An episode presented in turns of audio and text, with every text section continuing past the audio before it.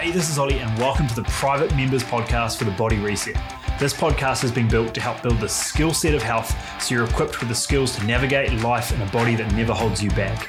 I'm going to walk you through some of the core concepts, beliefs, and strategies we use in the Body Reset coaching system to help transform your body, upgrade your energy, and dive deeper into understanding long term health and performance.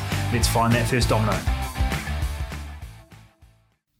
Hey, welcome to part two of the Gut series for the Private Members Podcast. What I want to go through today is the difference between your overeaters and your undereaters.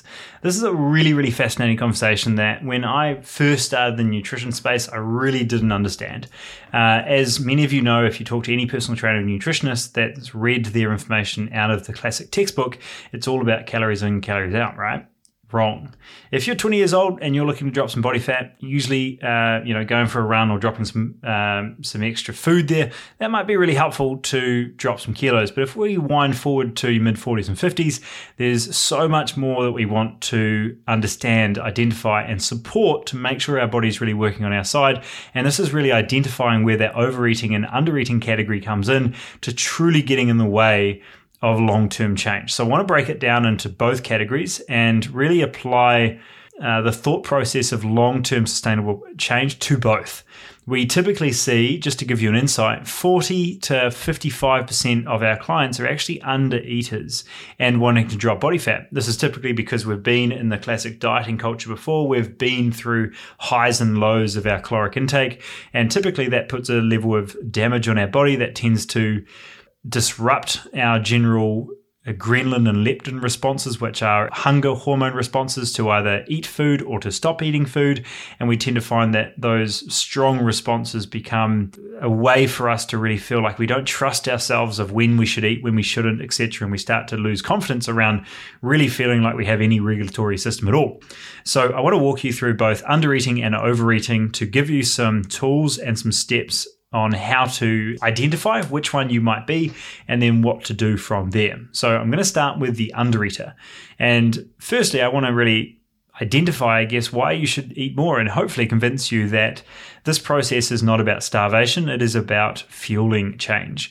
If you are going through hormonal shifts, this only becomes more important because we need to support these natural adjustments in hormones. This does happen both male and female, but typically is uh, noticed more on the female standpoint as it's done over a shorter time horizon, or at least there is a uh, more significant adjustment in hormones, both up and down, that get in the way here. So, or at least make things respond differently. So, the big thing, the overarching theme, and there's a lot of complex cellular functions that I won't dive into here, but typically, if you are not fueling your body at an adequate level, and say we need uh, for your individual structure, 1800 calories to function, right? There's a certain metabolic demand or energy expenditure required for all functions in the body to work. If you eat significantly below that, your body doesn't just keep dropping body fat. It gets to a point where it feels like it's in a starvation space and says, oh, this is no longer st- safe. I'm going to hold on to what I have for when I really need it later on. And for so many people in that dieting space, they get to this point where maybe the initial two to four weeks worked really well, and then their body just halts fat loss. And no matter how low they go with calories, it just doesn't change. And when we and then when they move back to a normal amount of intake, they typically see that they put on a whole bunch more body fat because their body's adjusted down to the new level. So it's kind of a double uh, whack at that level. So what we need to understand from that is one, that awareness of keeping our body feeling safe and staying away from the starvation area. And two is looking at it through the lens of uh, realizing our metabolic rate can uh, both drop or increase through our current intake. If we're eating in excess and we're trying to build muscle, you can see that you can eat substantially more when the goal is putting muscle on because it's very metabolically expensive to build tissue. Whereas if we're trying to drop body fat and we're starting to lose uh, muscle as well as fat, and we're really starving our body through that process, we start to see a real reduction in function of hormones, reduction in sleep quality, reduction in cognitive focus, all of these other things that make you know life enjoyable tend to drop with it. And that's really where we see a lot of these spaces of really the body not functioning particularly well, let alone the metabolic rate. So if you're someone that feels that your body's getting really resistant to dropping body fat, even though you're tracking or suppressing your intake quite drastically, you could be falling in this category. And when we get so used to eating at such a low level, it does take some time to build us back up. Because as you know, if you go back to just a normal intake of, say, 2000 calories, you might put a drastic amount of body fat on if your body's still in that starvation space. So we need to do it in a tactical, structured way to build you up slowly. Now, one of the things that I think we need to address here is typically this comes down to uh, absolutely hormonal changes. If we're if you're female and you're still having a regular cycle, this absolutely is going to have undulations throughout the month through your high hormone phase and low hormone phase. If you're going through menopause, there's again going to be some significant changes. And men, we tend to see uh, this tie into something called andropause as well. Although over a longer time horizon, typically between mid 30s and 50s, we tend to see that there's a reduction in testosterone as well. And this will absolutely have an impact. But typically, where we see the biggest impact in the undereaters is usually we are running our day on either a lack of schedule or stress. And we tend to find that we can get up and go in the morning with a coffee or two and we go through the morning, we forget about eating, and we start to eat later in the day. This is continually reinforced by fasting, and we start to tell ourselves that we're being healthy, we're fasting, but really we're just lacking schedule, structure, and our ability to sit down and have a meal. Fasting absolutely has its place, and I have to tell you now, everybody fasts. It just depends on for how long. So if you're having a, you know, eight hours of sleep, then and you're eating just before you go to bed and you're doing it just when you wake up, then maybe we're having an eight hour fasting window. Typically, for many of our clients, we find that that sort of 10 to 12 hours works really nice. We give ourselves a couple hours before bed to calm down, allow our body to digest foods uh, adequately before we go to bed, and then maybe an hour or two when we wake up. That would usually equate to around that sort of 10 to 12 hours. Now, if we start to move into 14 hours, this can be really beneficial for some if you tend to do your big workout in the morning and you're fueling that well. But as we move into 16, 18, or further, at some point, this becomes more of a stressor, more detrimental to the body than typically beneficial.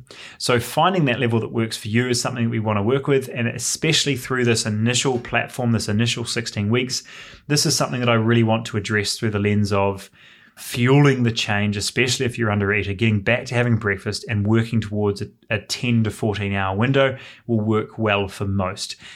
A big part of this that you'll see as you talk to our coaches and our specialists throughout the program is actually just giving yourself an adequate amount of time to get enough protein in your day to fuel that change. If we're adding in weight training, if we're trying to make some adjustments to how our body functions, looking at this through the lens of getting enough protein. And typically we look at anywhere from 1.5 to 2 grams per kilo of body weight. So if you're a 100 kilo human, that would mean at least 200 grams. If you're a 50 kilo human, that would be at least 100 grams of protein in a day.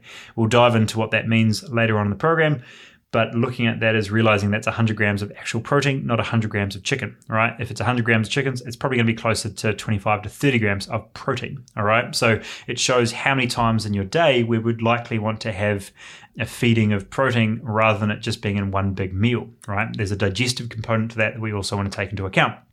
So, Overall, to put in summary for our under eaters, we want to make sure that we're fueling the day, we're intentionally front loading a good solid amount of protein in that first meal. Maybe we start with something light like a smoothie or the chia pudding options, and we can move towards something a little bit more substantial like maybe an omelette or Olly's favorite, we could go a full blown scotch fillet. Uh, not for everyone, but taking the time to get in a solid, structured, protein rich meal in the morning will do wonders for not just your energy and overall function of your body, but typically have a good response on you being able to drop body fat and fuel that change long term as well. All right. So that's the undereater. The second one I want to go through here is overeater. So we notice that we do tend to consume a lot, and we do find that we either never get the trigger, trigger to stop eating, or maybe it's an end of day. We always feel like when we get home, we just raid the cupboards. Now, for mo- many of us, hunger is something that we are concerned of. We feel like there's something wrong. So I think the first thing and a challenge I'd like to give you if you are in the overeating category is one actually two things I want to break this down into. One, really consider the quality of your food. If you're an overeater, when we look at it through the lens of quality over quantity, this becomes so much more relevant to you to the point that I want to emphasize this um, above nearly everything. If we look at the difference between you getting a 200 calories from a cake versus you getting 200 calories from a steak, doesn't mean for them to rhyme, but it gives you an idea of the difference in quality of nutrients you're getting. With the steak, not only are you getting a high amount of protein, good quality uh, fats, you're also getting a lot of micronutrients to really fuel and function the day. If you're having the cake, you're getting a perfect ratio of of sugar and fats, which just becomes the golden ratio for you to eat as much as possible because it's really moreish. It's really promoting you to just eat and eat and eat, right? If you look through society or through nature in general, you'll notice that there's foods that are sugars and food and maybe even carbohydrates and proteins together and you'll see foods that are protein and fats together. Very rarely if at all will you ever see sugars and carbohydrates naturally in the same food. That is something that as humans we have put together and created a meal that is uh, so delicious that we can't stop eating it and this is typically where we start overeating. So if you are in this category looking at it through the lens of something that we can um, tend to keep our protein and fats and protein and carbs separate, or at least just the carbs and fats separately, that tends to have a good difference or significant difference in our ability to, to, control how much we eat. Now, when you're having carbohydrates, having some fats, some fiber, or some protein with that substantially improves your your response to stop. Um, that leptin response, but yep, cool, I'm full but simply uh, understanding that that golden ratio of sort of 50-50 carbs to sugars sorry carbs to fats uh, will typically mean that we're eating more to start with the second part that we want to look at here is what we call something uh, is is a concept of overeating yet undernourished. So the, the first concept we're looking at, sorry, there is, and we're looking at quantity over quality. We're able to eat so much food, but we're not getting quality nutrients. What this is really doing is we're overeating, yet we're still undernourished. We're not actually getting nutrients to our body, and our body just keeps telling ourselves to eat more. Now, if you're getting a lot of cravings, this is only made worse through something called post ingestive feedback, which is simply your body craving certain foods that it's designed to crave when we are low on certain nutrients. Now, this is something that over time has been manipulated to be the Pringles instead of salt. It's the chocolate instead of berries, right? It's the adjustments where we may identify that or our body thinks that we need a bit of copper or magnesium or B12, something's a bit low. And rather than the natural fruit or protein or something that we would seek out naturally, this is now being manufactured in a way to be a new highly processed food that our body craves more of right? Uh, we can dive into this a ton, but getting an awareness of sometimes these nutrient deficiencies uh, and higher cravings either comes from one, not giving ourselves high quality food, which really turns into number two, which is where we're nutrient and certain deficiencies and it craves those coming through. Now, the second category here that I want to go through is understanding that when we have been eating a lot of sugars for a long period of time, typically there will be an imbalance in our gut bacteria, and this will only further promote these cravings coming through. So, what I mean by this is certain bacteria will feed off sugars, certain bacteria will feed off fats. Now, if you are constantly feeding the bad guys, that ratio will be out of balance. So, by giving yourself that first week or two, especially as you go through the gut reset, is a really, really good way for you to rebalance this gut bacteria and start to create a little bit more harmony in the gut so you're not getting these constant signals for cravings. So if you are an overeater, starting in that space of sticking to more of a protein and fats dominant breakfast and potentially throughout more of the day should allow you to get a much stronger feel of being full and satiated uh, two, that high quality nutrients, making sure we're getting colors and flavors in those food rather than boring food, allows you to really get truly those nutrients and really stimulus from food that you desire rather than feeling like it's boring and you're constantly getting these cravings coming through. The last one that I want to go through here is simply that awareness of cravings or end of day snacking or whatever it might be there is very rarely hunger. It is to do with stress, it's lack of energy, it's social, it's boredom, it's you know, excitement, it's a dopamine hit, right? And I think this really highlights that, again, like we mentioned with the undereaters, the front loading of fuel in the start of the day and making sure that you are not trying to catch up on 80% of your calories at the end of the day. When we can fuel that morning, we're taking that time to improve how we uh, create those little pockets of nutrition throughout the day rather than trying to catch up at the end of the day.